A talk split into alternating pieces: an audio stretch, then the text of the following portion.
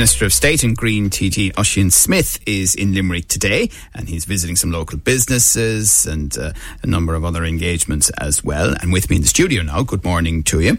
Good morning, um, So, I think you've already had a busy morning. Were you out uh, taking a, a, look at a school cycle bus?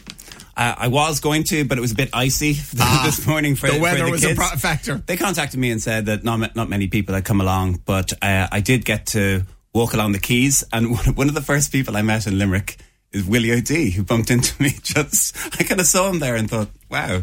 and he, oh, I was out and about around Limerick. normally very quiet in the Dáil, but there I saw him, and he was very chatty and happy to welcome me to to his city. So, and you have Limerick connections in your family. I do. My my uh, great grandfather was Red Mick O'Brien, so we're O'Briens on my my mother's side, and he had a bonded warehouse. Um, he was a he was a businessman but he also had Turkish baths. And his brother was Paul O'Brien. This is the 1920s. Paul O'Brien was the Lord Mayor of Limerick. Uh, and the, the, uh, apparently, my uh, great grandfather, Red Mick O'Brien, held council meetings in the Turkish baths. That just, I, I doubt there were any women on the council. The I, I wouldn't think so. No, I'd imagine. And I know one thing that you are doing today is you're heading to Limerick Polymers production. Tell me about that. Yeah, that's why I'm down here. So I got, I got a letter uh, last week. Um, which was addressed to the Minister for Bins. So that's my that's my my my my responsibility in government, and um, I'm down here because I gave them an award last year. Uh, I give them an award for being the top recycling company in the country. And they have developed technology that can recycle all kinds of plastic, including very thin, soft film plastic, like you get wraps, you know, on, on things, which was very hard to, uh, to, to recycle. So, you know, there, there are lots of different kinds of plastic they have machinery and technology that can sort it and can recycle it. And they're, they're very advanced. I wanted to actually go down and see what they're doing because there's a lot of cynicism about recycling. There's a lot of people who believe that, you know, you might put something in the right bin, but that it, it's actually never, it's actually all burnt or it's thrown into landfill. But really, um, it's become the whole area of, of, uh, of recycling and waste has really, really changed over the years. And now it's a really high tech industry. Uh, and I'm curious to see what they're doing down in Limerick. Mm. Um, from a green perspective, do you believe that um, you are seeing the government make the sort of advances in the general field that you would have wanted politically?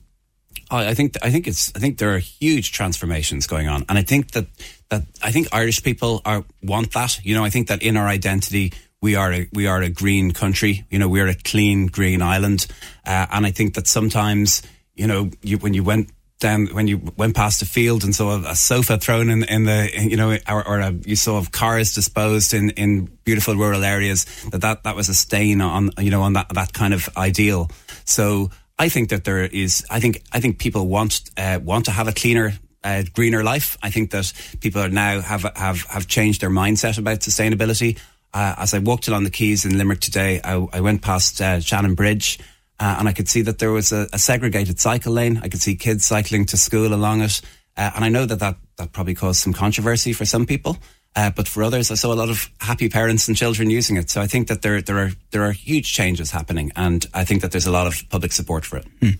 What's your message then, as a government representative, to listeners this morning who are concerned about the housing crisis, particularly acute, unfortunately, here in Limerick, and the ending of the eviction ban, which has been in the news this week?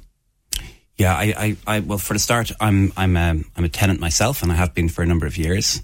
I'm now living in the fourth property that I've lived in since 2010.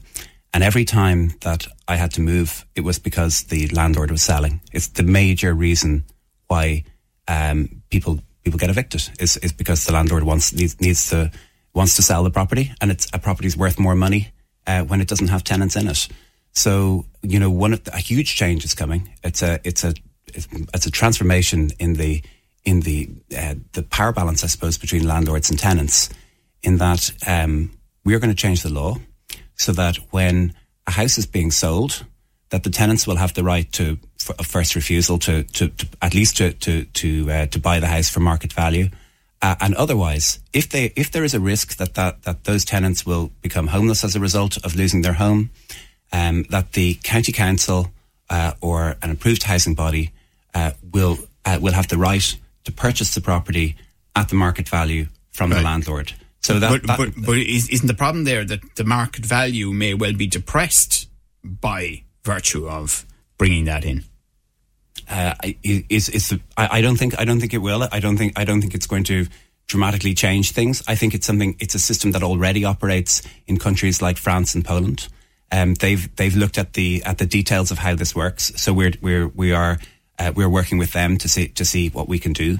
So, for example, if the council goes in and says, you know, that we, we're going to make you a market value offer, we think the house is worth three hundred thousand. Um, the landlord can refuse to take that, but the landlord then can't sell the house to somebody else for less than that. So, you know, that's that, that, I think that this is the, is one of the major reasons when you talk to the homeless charities why people are going, going into homelessness is because the house has been sold by the landlord because they need it back. So to bring in a system where it's possible for the, for the, the councils, uh, or for approved housing bodies to, to step in at that point, buy the house and then rent it back for the same rent back to the tenants, I think can really prevent a lot of homelessness. And it, I think, I think it's something that should have been done years ago but I think it is a, it is a dramatic change. It's something that the Green Party looked for when we were doing the negotiations for government in 2020, and we didn't manage to get it. We we, we wanted to. Right. We wanted yes, to make but, that change, it, and it's now finally. But it is tempered with the fact happening. that the eviction ban's been lifted. You know, so there there, there are two aspects to it. But listen, uh, thank you very much. I know you have a busy morning ahead of you. Great to see you in the studio this morning. That is Minister of State and Green TD Ossian Smyth.